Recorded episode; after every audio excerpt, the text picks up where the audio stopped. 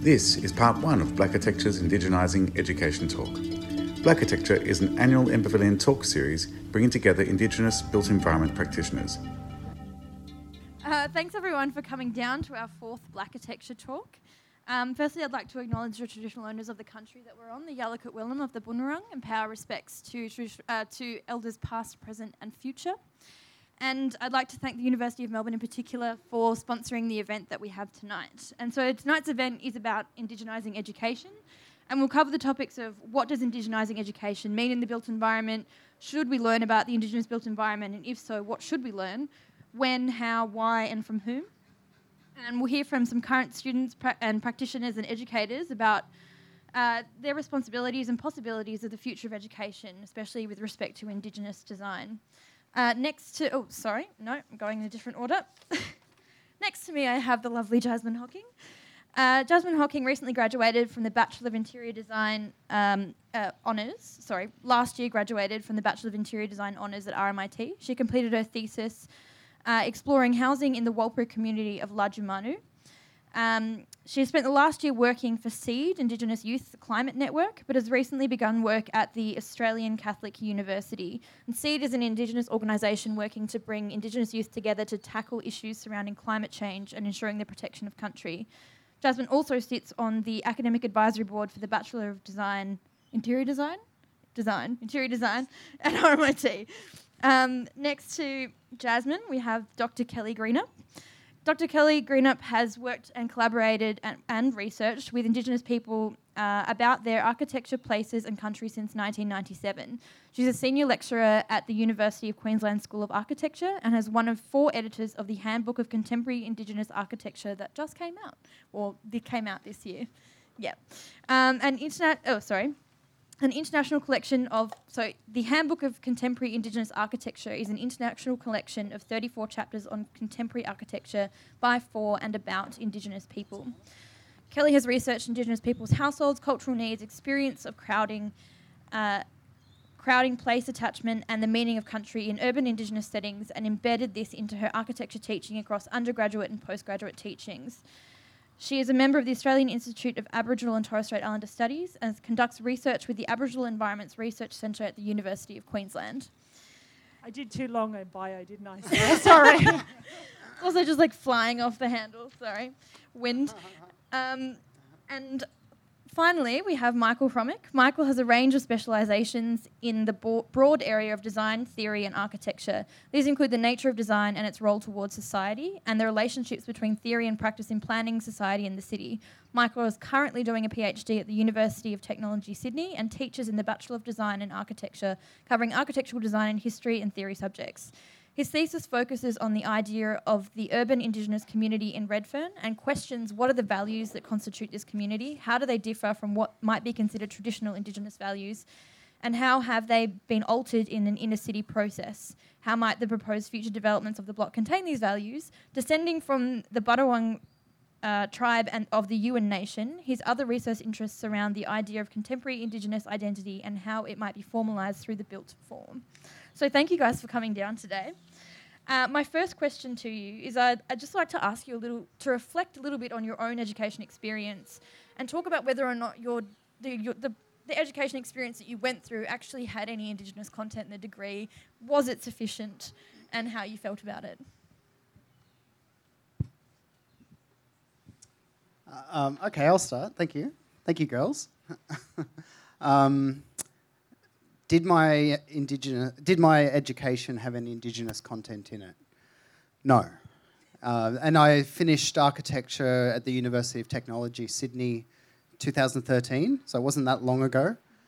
Um, we might have had an acknowledgement of country at one point during a during an opening of a lecture or something, but apart from that, uh, nothing. Uh, I was telling um, Michael and um, Jasmine and Sarah Lynn that I started architecture school 30 years ago in February. So it was a really long time ago, um, as old as as old as Jasmine is.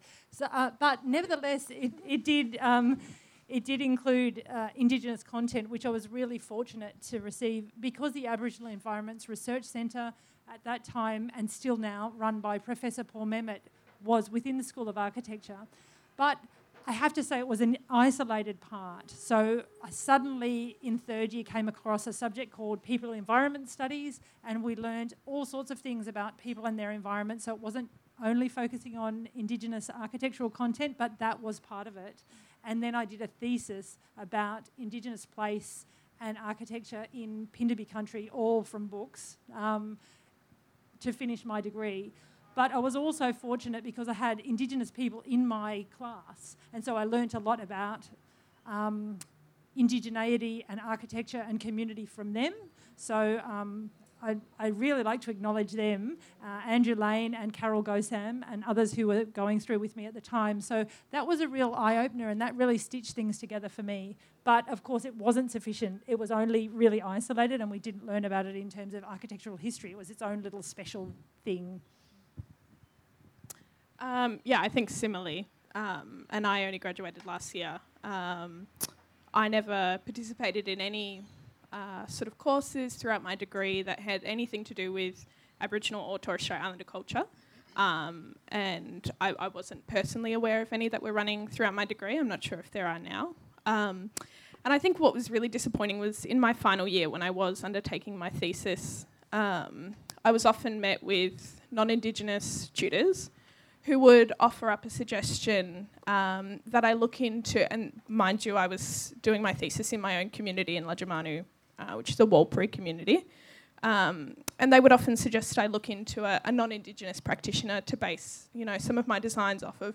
And you know, there are Aboriginal architects, there are Aboriginal designers. Why aren't these being suggested? Why aren't these being spoken about? Um, and it was really frustrating. Um, constantly having to argue the importance of uh, Indigenous design and the value in Indigenous design and knowledge. Um, yeah, it was it was hugely disappointing, particularly because I thought RMIT would be better than that. Um, yeah. I think my experience is quite similar to all of you. I studied my undergrad at um, Melbourne Uni and my master's at Cambridge, and the the biggest problem I found was a there was no content except for maybe ten minutes in one lecture on history, and it was pre seventeen eighty eight content. Um, so there was no contemporary understanding of what Indigenous architecture is, was, or could be. Um, but at the same time, there was no critical debate. So none of my teachers were equipped with the capacity to respond to any content. So it always gets glossed over and you always do get the same. Like at, at Cambridge, I got, um, "Have you looked at Glenn Murcutt's work?" And you're like, "Okay." So literally every person that's come to this to crit me is that's the only reference they have, and it's like, okay, fair enough, but there's not enough capacity for critical debate. So I think it's really important that we are having this conversation because it will allow us to sort of explore a little bit about what needs to be done and what needs to change and how that might happen. Um, so, on that topic, what should we be teaching students, and what do today's students need to know to be effective built environment practitioners or researchers or whatever field they end up going into? Um, we should teach them a lot about um, Aboriginal Australia because um, development demands it. So, any project, I don't know if everyone knows, any project over, I don't know the exact number, one or five million, needs an Aboriginal heritage assessment or an Aboriginal participation plan.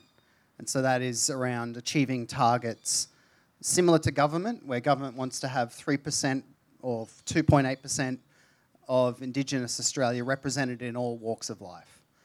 Um, and so, in that sense, I assume there's a lot of architects here and a lot of people in, uh, interested in the built environment. We, we kind of need to know that from that sense because if we're going to be engaging with it, we, hopefully we do it in a good way. Hopefully we do it in an authentic way, a respectful way. Um, so I think we, I think we should. I'm starting at that point. But what should we be teaching? What should we, doctor? we should be teaching everything. Um, I know that sounds a bit trite, but there's so much to cover, and nearly any content that you have should have a component thinking about what does this mean for Australia's Indigenous people, like if we're talking about architectural history, we shouldn't only start from Greece and look at you know orders of columns. We should also be looking at you know the classical Aboriginal architecture um, and making sure that has a place in our history. Um, and similarly, when we're talking about contemporary architecture, we should be making sure that we cover what Indigenous designers and architects are doing, but also how indigeneity is represented, because that's a really big debate, obviously, in Australia's cities at the moment. How are we using these kind of um, identities, and is that appropriate, and what are the stories and arguments around that? Uh, so I think there's a place for it everywhere in the content, really, um, and that's that's appropriate for Australia. We're, we're on Aboriginal land. We should be thinking about it in every way.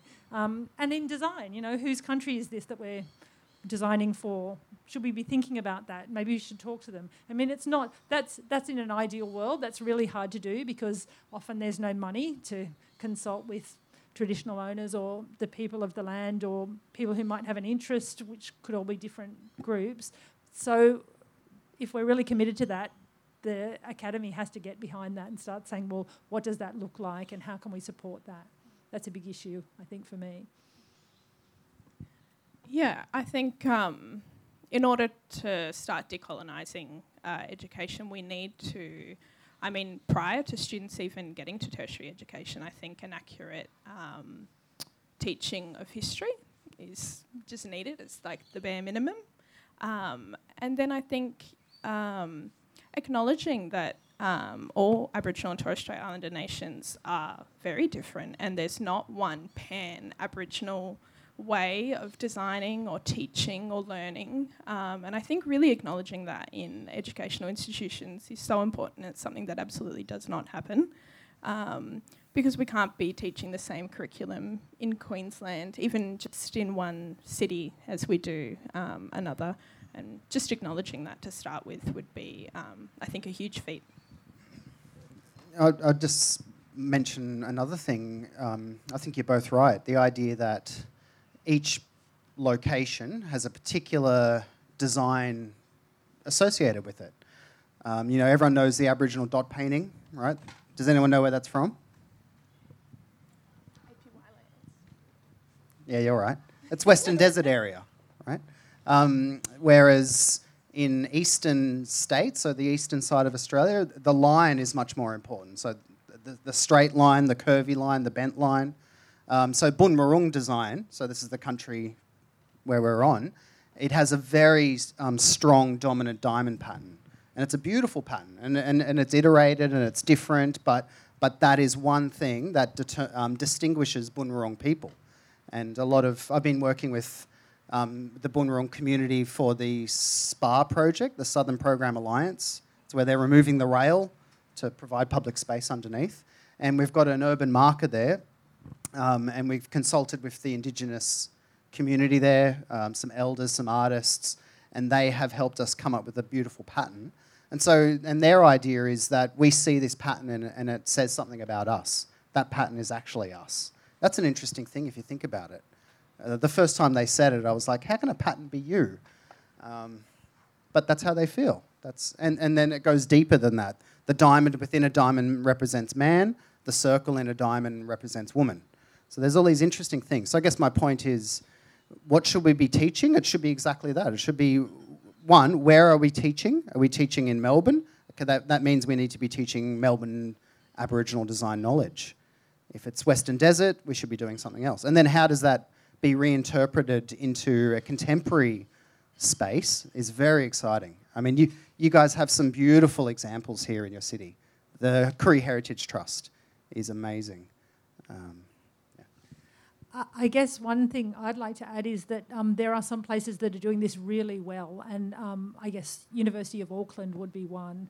They've got um, a Maori head of school coming in in the new year, Professor Deidre Brown. She's amazing, and they teach so many different um, Pacifica and Maori and other heritage um, heritages of architecture and they let people follow their own path too. So if there's a young Maori design student there who wants to learn about their cultural heritage and express that through their studio, they really support them to do it, and it's incredible what they'll come up with. And um, they have a master's design thesis at the end, you know, um, the culmination of their masters. And there's a young man who just completed his whole presentation in Te Reo Maori for the first time um, just recently. And it took them ages to find a panel that could speak uh, Te Reo Maori Maori language well enough to be able to not just understand but have an architectural debate about what he was talking about. But they did it.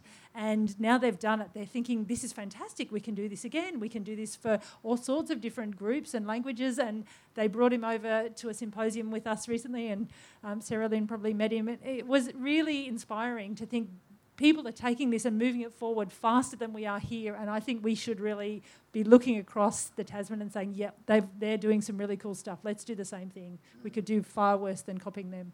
Yeah. I find it interesting when I talk to my Maori colleagues, they often say, Oh, we do such bad work here. I'm like, What? um, I, we think you guys are amazing. And they go, Really? so it's it, no one's really happy with what we're doing. Uh, maybe we can always do more, I suppose.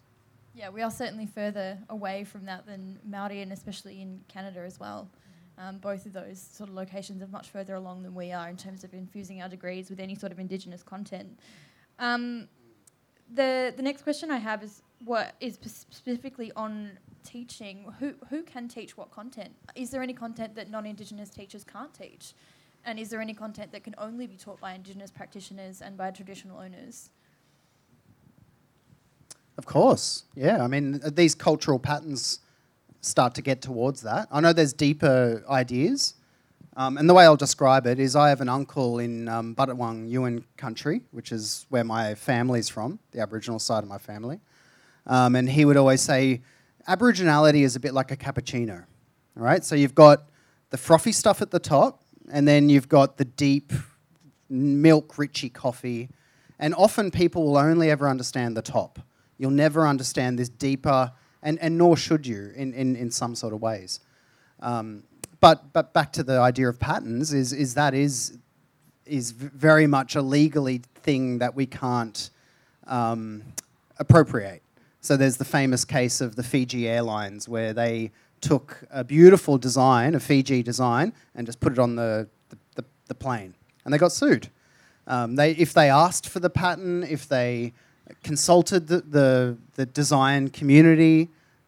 None of this would have happened, but it was this kind of, oh, design's just design and I can just take what I want, which is often what we do in many examples, as long as we reference it. But I think Indigenous design has that loaded element, which is um, Indigenous people can be empowered through design.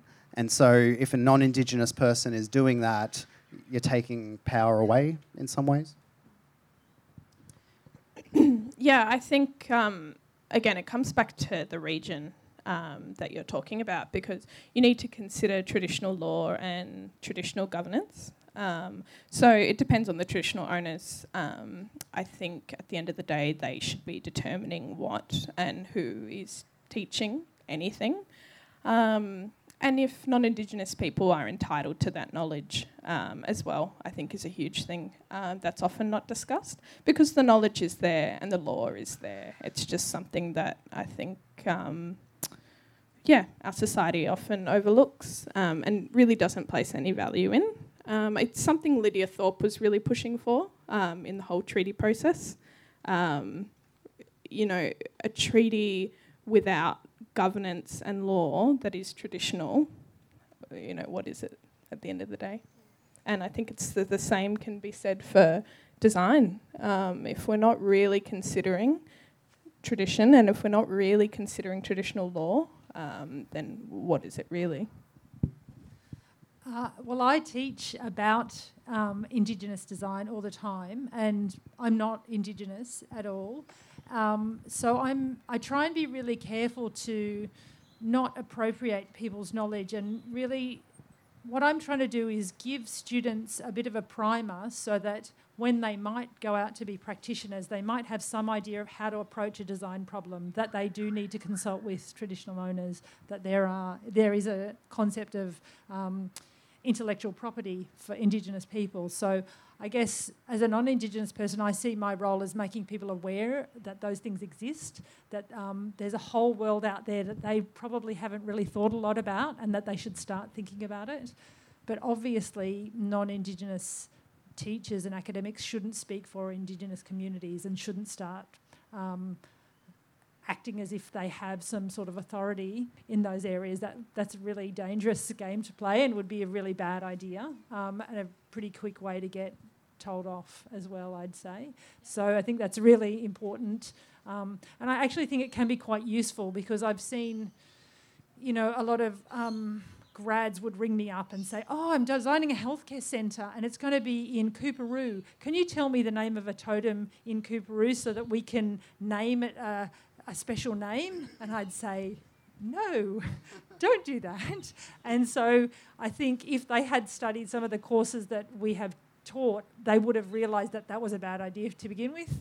Um, and so there is some of that kind of knowledge that's really helpful for practitioners to know, and then they don't make those kind of dumb mistakes that we see happening again and again with naming and um, appropriating. So I guess what you can teach is don't appropriate, but maybe here are some processes that, that people have already investigated, and that it's a bit more complicated. That's almost the most important thing to teach.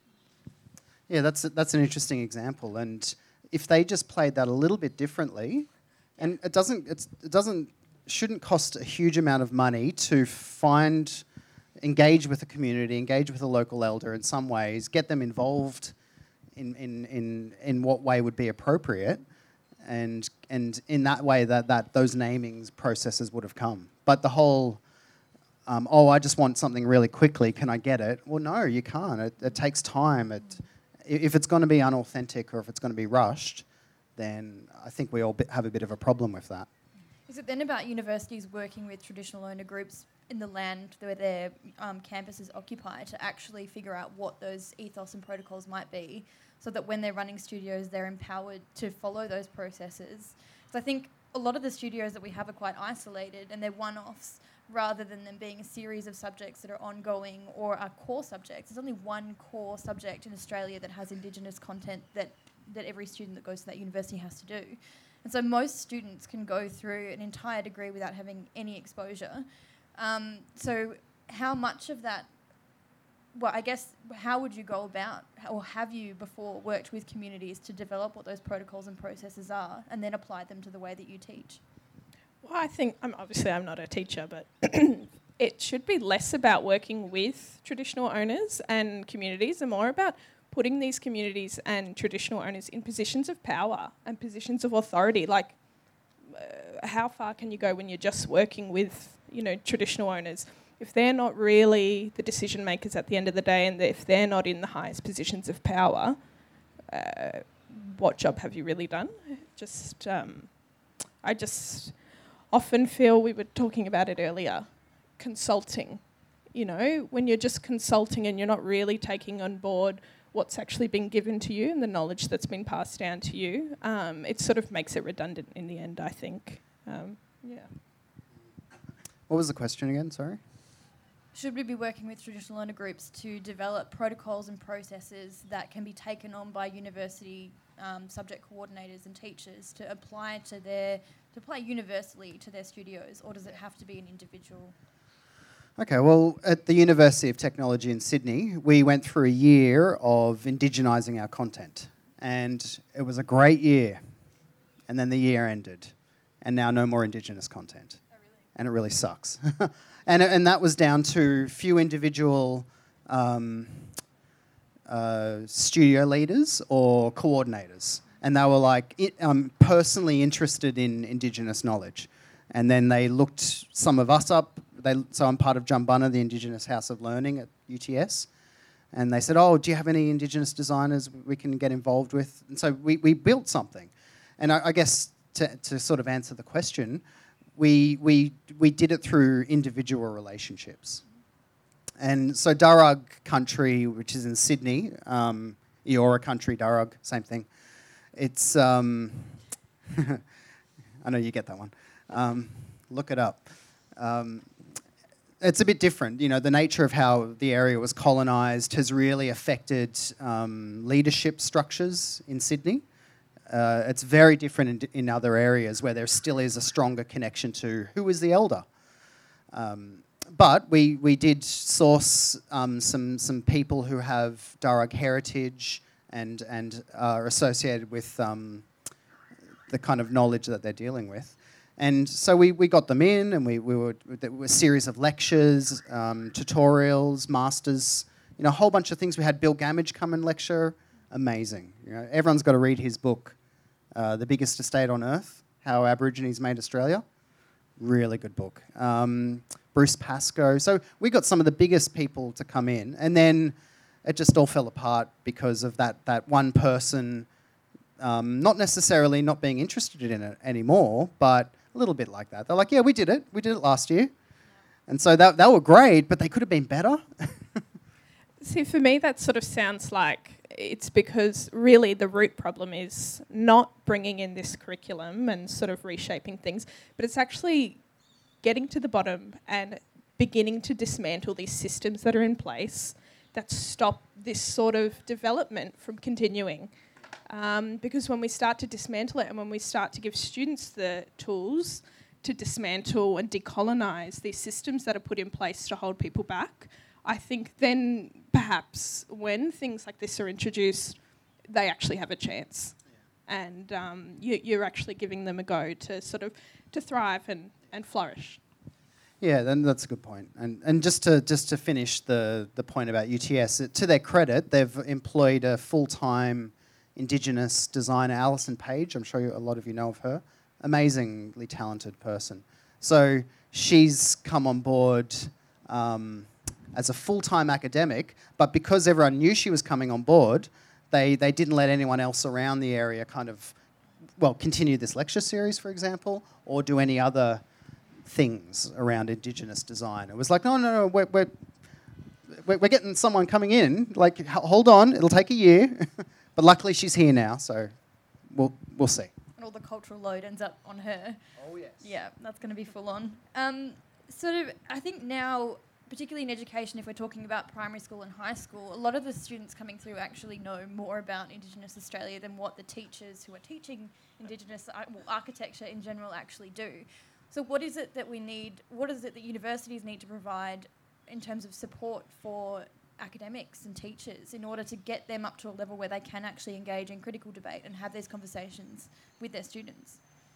I think cultural competency, for one, is like bare minimum.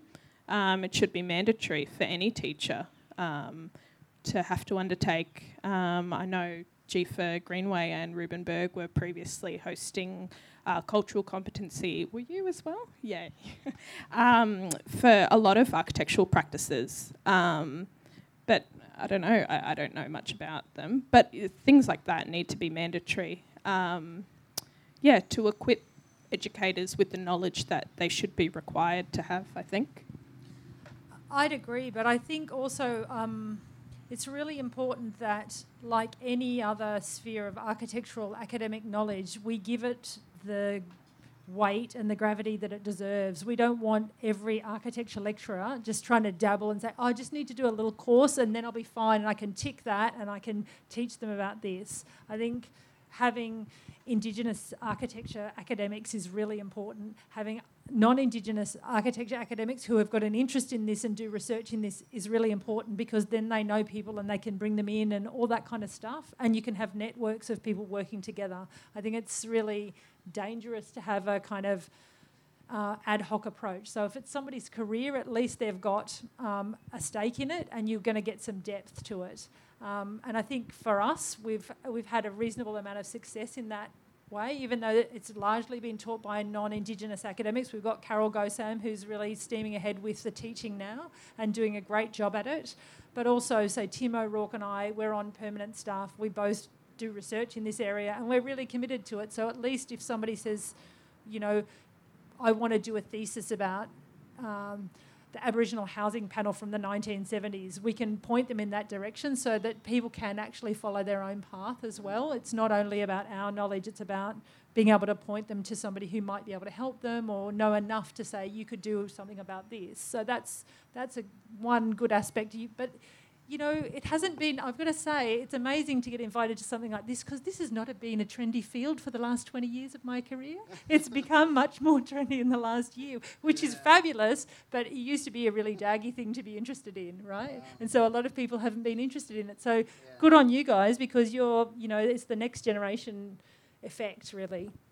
I wonder. Um, you mentioned that a lot of non-Indigenous people are, you know, teaching these things. Um, what uh, I'm just curious, sort of, what uh, things are in place to ensure that Aboriginal and Torres Strait Islander people are working towards being in these positions, so that they become the educators. Yeah. And is there are there systems in place to ensure this? There's no systems as such. I guess um, what we could say is UQ as uh, rather belatedly uh, launched its reconciliation action plan literally last week, 20 years after um, after University of Adelaide, which was the first one to launch one. So we literally got numbers on pages last week. So that's pretty dismal, um, and it's really difficult, I guess, because the you know every head of school would love to have an Indigenous architecture academic, but you know it's that whole thing. Kids have to stay um, respected and engaged at school, respected and engaged at high school, through university. It's a it's a huge road to get there, and we know all the barriers in place that make that extremely difficult. Um, so you know, I think I think there's a lot of pipeline, as they would say in you know. Uh, in, in, kind of admin speak, there's a lot of pipeline issues, but also there hasn't been up until now very much encouragement that that's a good thing for someone to do. Um, so no, there aren't systems in place, but you're right, there, there should be, and you know, I guess maybe maybe that change will come. Well, Sydney recently, I'm not sure, is it USyd or UTS that recently had a million dollars bequeathed to it for? It was UTS. Yeah, right. So how's that going? Um, Is there a system in place to support students coming through, or yeah, well, money Alison Page is part of that. I'm, I'm, I'm, I'm sure. So I think the idea is for um, regular scholarships for Indigenous architect un- undergrads, which is fantastic. I think it's six a year, maybe. Well, we have um, we have all those scholarships available, but we don't have people to take them up. So Ditto. They're sitting here and no Yeah, one's yeah. taking them. We have them sitting there saying, "Do you want to do this?" And of course, you know, if you're a talented, you know, uh, First Nations Indigenous Year 12 student, you're thinking, "Well, I could do this or I could do that." You know, you've got a plethora of choice, and often it's not architecture, and there's n- there's not enough. But yeah, of we, course, we we're not recognising excellence, and we're not helping people get there. That's the problem, actually.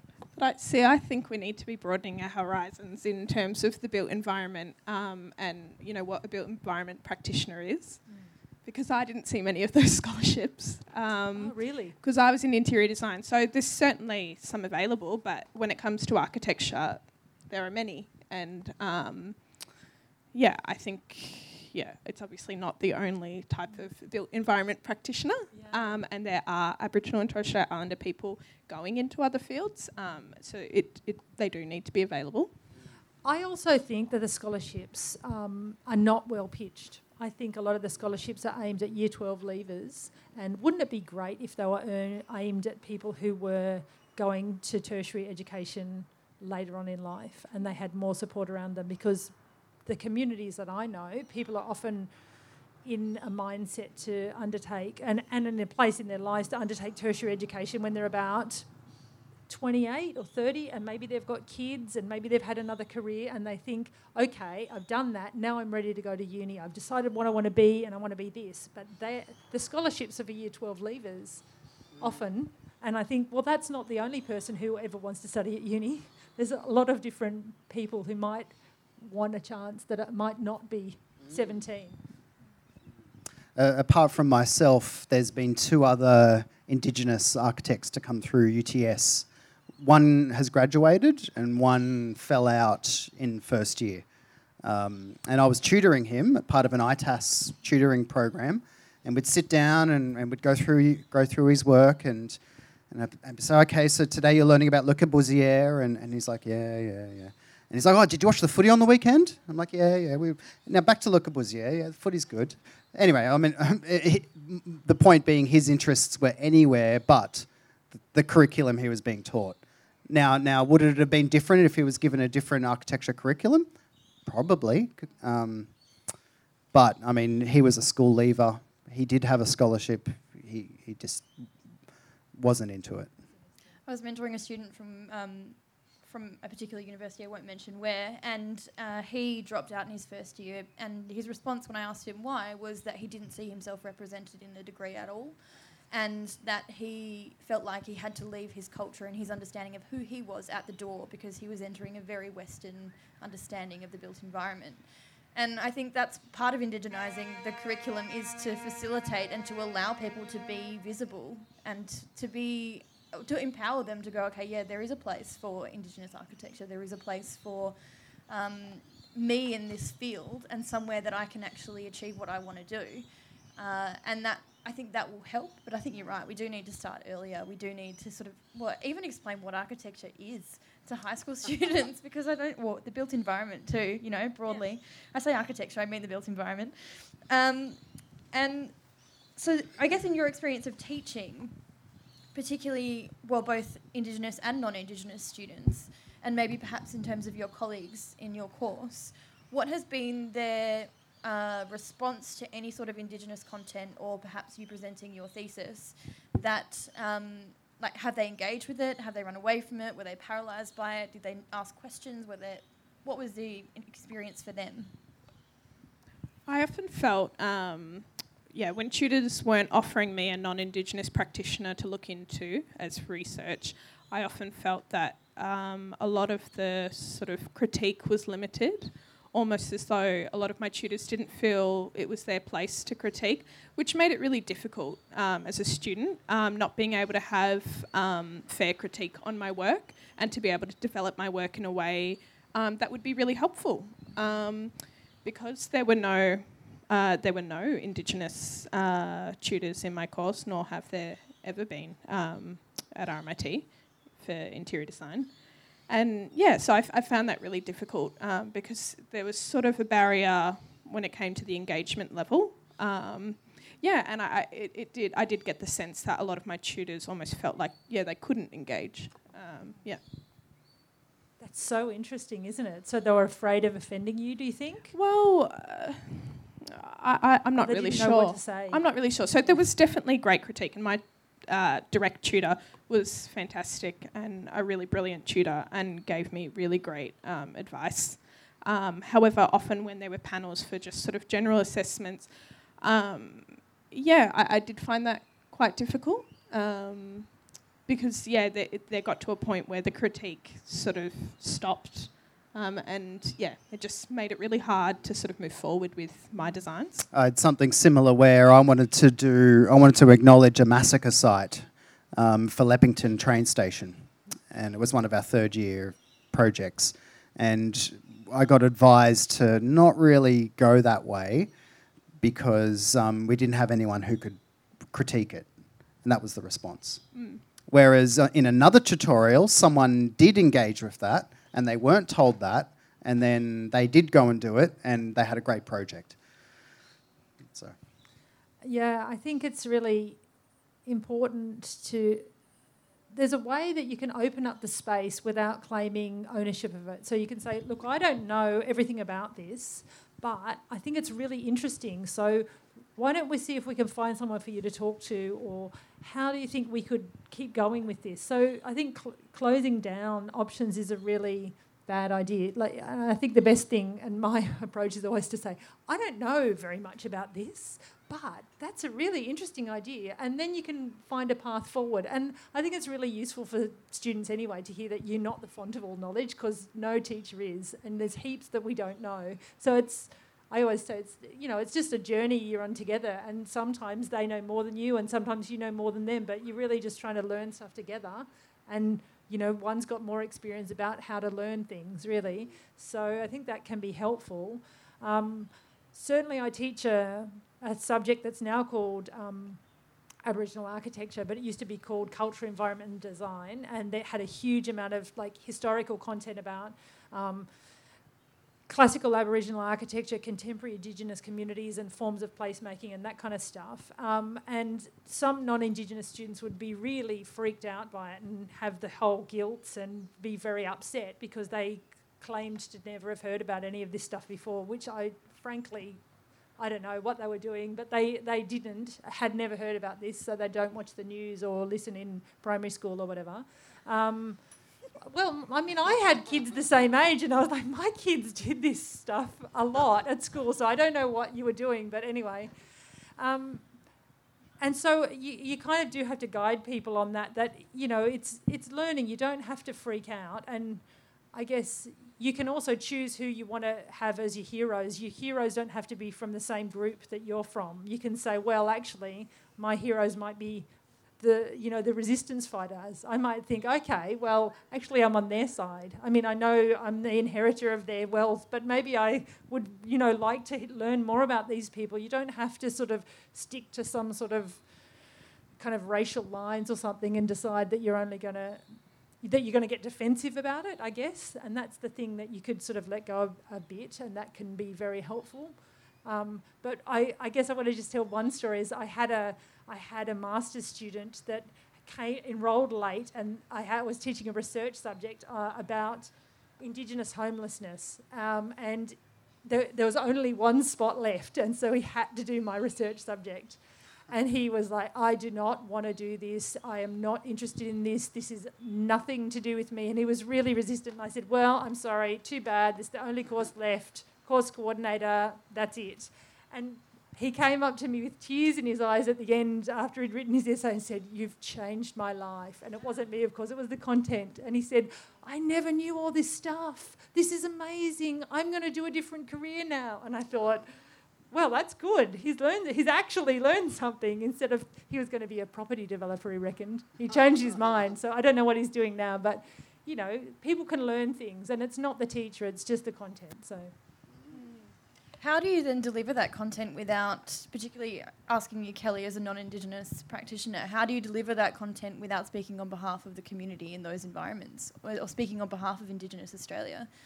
I guess you point them to things written by Indigenous people and you try and get Indigenous people in to speak on behalf of their communities and talk about their experience, um, which can be difficult because often the university doesn't support the payment of that kind of thing because they're like, you're the teacher, you're doing that, you don't have any money for to bring people in.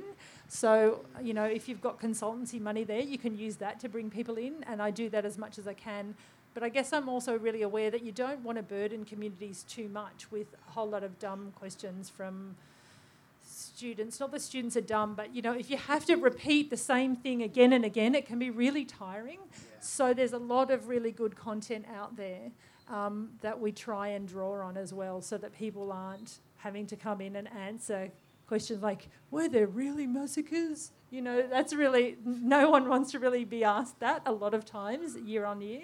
And that's some of the you know you might get a question like that. yeah um, switching more to a structural perspective and the way that um, subjects are formed, particularly looking perhaps at studios versus history subjects versus construction subjects, are these standard formats of subjects suitable for teaching Indigenous content, or do we need to change the way we structure subjects?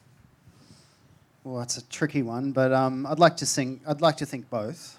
I'd like to think yes, it can fit in initially to our current structure, but it'd be great if we did change the structure to fit something more appropriate.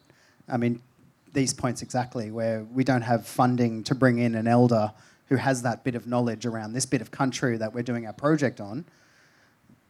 We're, we're not, and we, we shouldn't do it then, right? We, so unless we can do figure that out. Um, but getting getting back to a more interesting thing is how can we um, how can design or architecture be a vehicle to empower that elder or empower that community?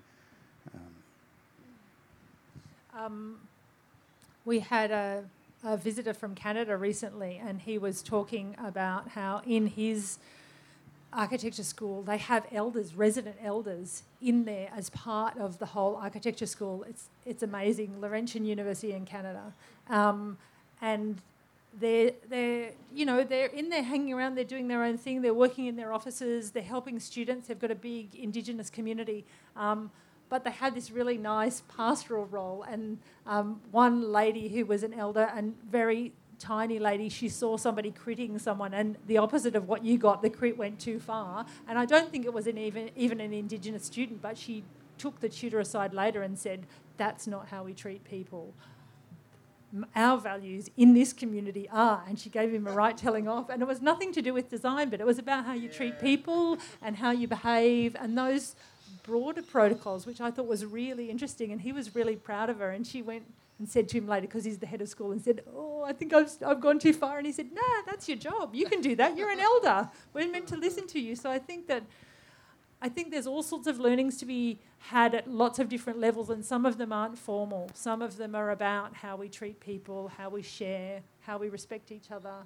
So I think there's a lot of levels. So it's really hard to imagine universities agreeing to you know, smashing up the curriculum. But there are a lot of places now doing these uh, on-country projects and that kind of stuff, which can be really great, and some can be less than great as well. So they offer a really great holistic opportunity, but I think you have to be really careful about how you run them. And, sorry, go on. Oh, I was just going to say, like, that really sounds like a perfect example of where you do give elders power and, and put them in positions of authority where and in a permanent position rather than just having like a one-off consultant come into one of your lectures i think is yeah that sounds great. And um, yeah i think in terms of formalities um, i don't think we should be expecting um, any elder to adhere to any sort of formality because that sort of just removes the importance of their knowledge to begin with. Um, yeah, I think a, a, a, totally different type of value. Um, and yeah, I think it just comes back to, again, starting from the bottom, we really just, I would think it would be really difficult to start incorporating these knowledge systems in um, our current educational system just because I think a lot of dismantling needs to happen first and a lot of shake up needs to happen because, like you just said, um, can you imagine a university being okay with that? Probably not. Um, yeah, I just think I- am not sure what the answer is, but. Private architecture school? Mm, Maybe. Perhaps. That's a controversial comment, but mm. you know.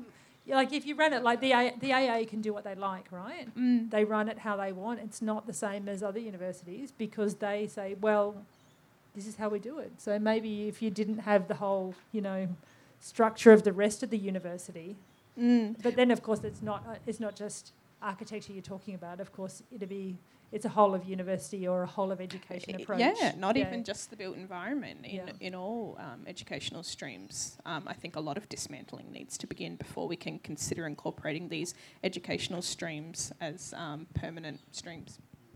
Well, a big one seems to be getting permanent positions for knowledge holders. But at the same time, I think that's really great, but it would be so awful to be, you know, to make these positions available and to fill these positions only to have a system that doesn't support them. Of course. Because yeah. I, I think that needs to happen first before we get, you know, create these positions and give these positions to people who have such a wealth of knowledge. It reminds me a bit of um, what's happening in the profession, in the built environment profession, architecture, engineering, where they're developing things called reference groups now. Um, so it's a little bit like the permanent position, but it's it's like, for example, a government agency is going to be doing all of this work, big big road upgrades on on this country, and so they'll get elders from that country to form a reference group, pay them for their time. I think they could do a lot more, um, but it is something that I'm noticing is a new, you know, quote unquote, new thing. Um, and that seems to be an important point to this restructuring. You know, it, it has to start with the, the people who, who know the knowledge. I mean, of course, right? People who know the knowledge can teach it. But then there's also this kind of thing around permissions as well. So very important. Yeah, permissions and cultural authority and un- I think teaching that might be really important as well. Protocols and uh, any sort of um, understanding of processes would be really helpful as something as content to be taught in the architecture degree. We're doing a series of videos at the moment about this, like, what don't you do? What don't you say? And what do you say? And what do you do? Because they're really important, and just those basics. Because it's really easy to be rude without meaning to be rude if you if you don't know what you're doing. Yeah, there's a great um, image of like black fella bingo. Can't remember the artist who, artist who created it, but um, basically you look at that and you just check off every single one because all the things that have been said to you, and you're just like, oh, okay, good. Um, another sort of more structural question. Um, so 12 week courses are pretty short to convey a breadth of knowledge, and so naturally the subjects. You, you need to have a, a number of subjects in order to cover enough knowledge so that when students graduate, they can be effective in practice. But how do you start to split up a holistic understanding of country, place, practice, protocol uh, into different subjects? And where do you start? What has to come first? Gee, that's a tricky question. Um, the thing that pops to my mind straight away is that every project, no matter if it's a building, a road, it's always on Aboriginal country. And so that seems to be a very appropriate place to start, where, you know, what, what constitutes this country in terms of many things. So, yes, topography, um, climate, but also culture, um, etc. So, if we start to to at least understand that that first part, then I think we can move on from then. Um, it's hard to know where to start. I try and, well, we try at UQ to make sure that students are hearing about Aboriginal cultural history in the first year um, in their history subjects, um, not to relegate, you know, First Nations history to history, but to make sure that it's part of that. Um, but I guess I want to. I want to make sure that um, people stop thinking about architecture as objects only, and I guess that's one of the big challenges of um, architecture and built environment courses is that there has been this massive trend for a long time to formalism and theory, which is sort of architecture as object and divorced from its social and historic context. And I think it's really important to, you know, rethink architecture as part of a social milieu. And it's really that it's kind of an attitudinal change because then you're not just taking into consideration First Nations perspectives, but you're also thinking about the city or the countryside where you're working and the town and you know the environmental effects, the whole like the context of it. The idea of um, I guess of country is not just um, an idea that's only about Indigenous people in the past. You know, it's I guess about what's happening now too, and those kinds of attitudes can support um, Indigenous people learning and participating in the university, but it's also something you could take to other projects in terms of thinking about the context a bit more and who's going to occupy the space and who might it affect, who aren't the occupants, who are the neighbours, and the river next door, and all that sort of stuff. So for me, it's about that broader context and trying to get that. But of course, that's difficult because some people really still love the object. It reminds me of um, something an um, international academic said to me once. He said, um, "Where's all the Aboriginal people? Where's all, in in the built environment?" Was what he meant. What he, was what he meant.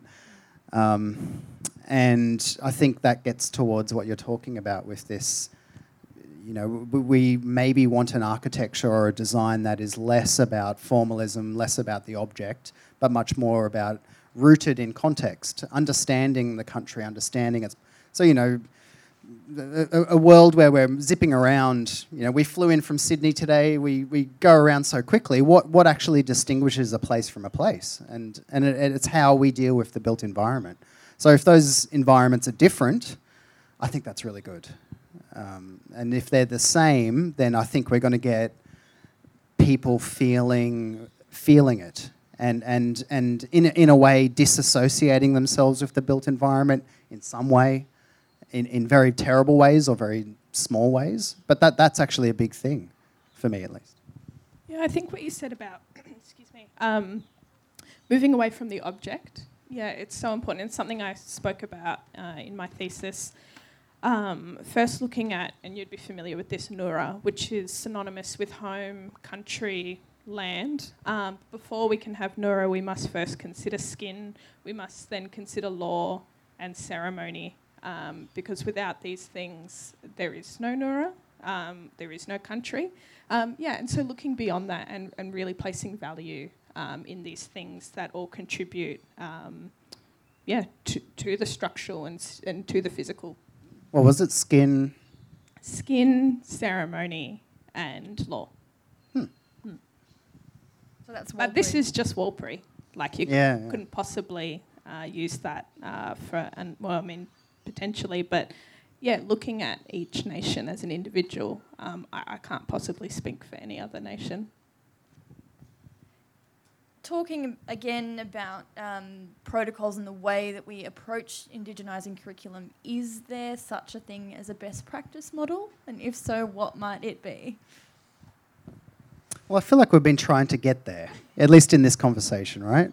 I mean, we've got um, one a bit. It's a bit of a spectrum. On one spectrum is this is how the universities operate, and thus what can we do now?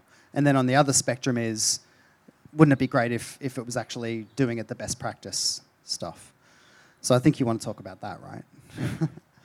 um, what do you think? I reckon we're a long way from best practice. I reckon we've only just begun to scratch the surface. I was thinking about it the other day because Paul Memmott's one of my main teachers, and um, he wrote that book Gunyah Goondie and Wurley that came out in 2007. And in that, he was kind of making the argument for there being an Aboriginal architecture because before that, a lot of people were saying it's vernacular architecture or ethno architecture or whatever, some word that means architecture that's not really architecture.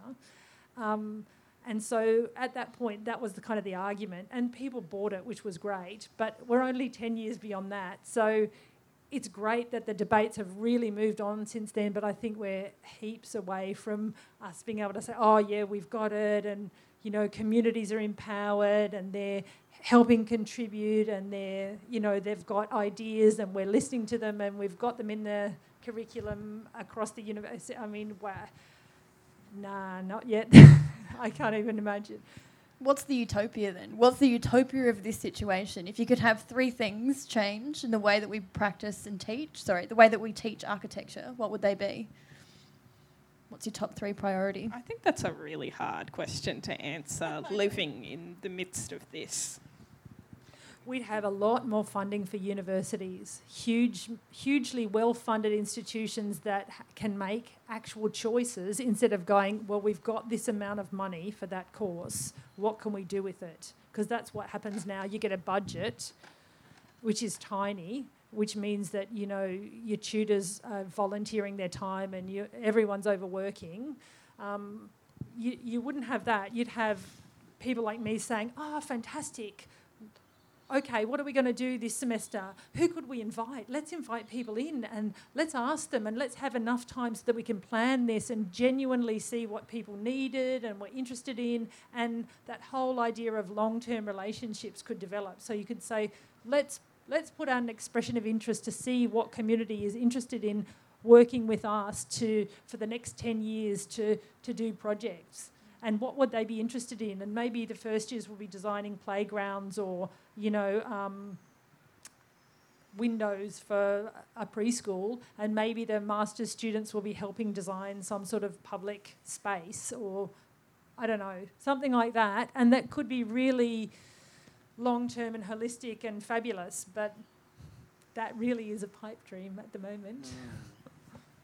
Well, I've, I've got a few off the top of my head, and these are only personal. They're not ones that would be vetted by the whole Aboriginal Australian community. But um, I would love for our cities and built environments to reflect Aboriginal Australia, um, be that through spatial ideas of what it means to be Indigenous versus surface ideas or, or 2D surface, you know, yes, art and design and patterns versus spatial ideas around what it means. Um, that would be great because I, I, I, I've been jet setting around recently for a few weddings, you know, Singapore and whatnot. And you go to some cities and a lot of them start to look a little bit the same. And personally, I, I um, would, would prefer it if, if our, our built environment did say something about our culture as opposed to just there's cotton ons everywhere you go. Um, okay, it's a small one. It's a silly one, but um, and another one might be uh, around the idea of how how design could um, empower Indigenous people, because and that's that's a trickier one. You know, I, I can't I can't just wave the magic wand and have that one happen. But I'm seeing massive structural changes, at least in the time when I went through bachelors, when they said, no, don't do anything, to all of a sudden, can you come back and give us all the stuff? Can you come and like, so there's, there is institutes wanting this, and government wants it, and now good corporate citizens, um, i.e., our companies, they want to do it too. So there's the, I work for an engineering firm part time, and as an architect, um, and it's fantastic being being the only architect in the room. I'll tell you, um, they just don't know how to draw. That's all. Is there any engineers in the room? Good. Damn it. no, I do love it. It's interesting because engineers are being given a lot of control over design. So cl- uh, a client will go, "Okay, engineer, you control the design. Now you you um, you control that architect." um, but anyway, I suppose the idea of, of how might how might we increase this autonomy or or you know have have very strong indigenous leaders and and and thus that in itself and I think we do we do have a lot but I'm, I'm you know I'm, i want more you know I think we got a lot of what we have but more would be better Blackarchitecture is an annual MPavilion talk series bringing together Indigenous built environment practitioners. Do stick around for the second half.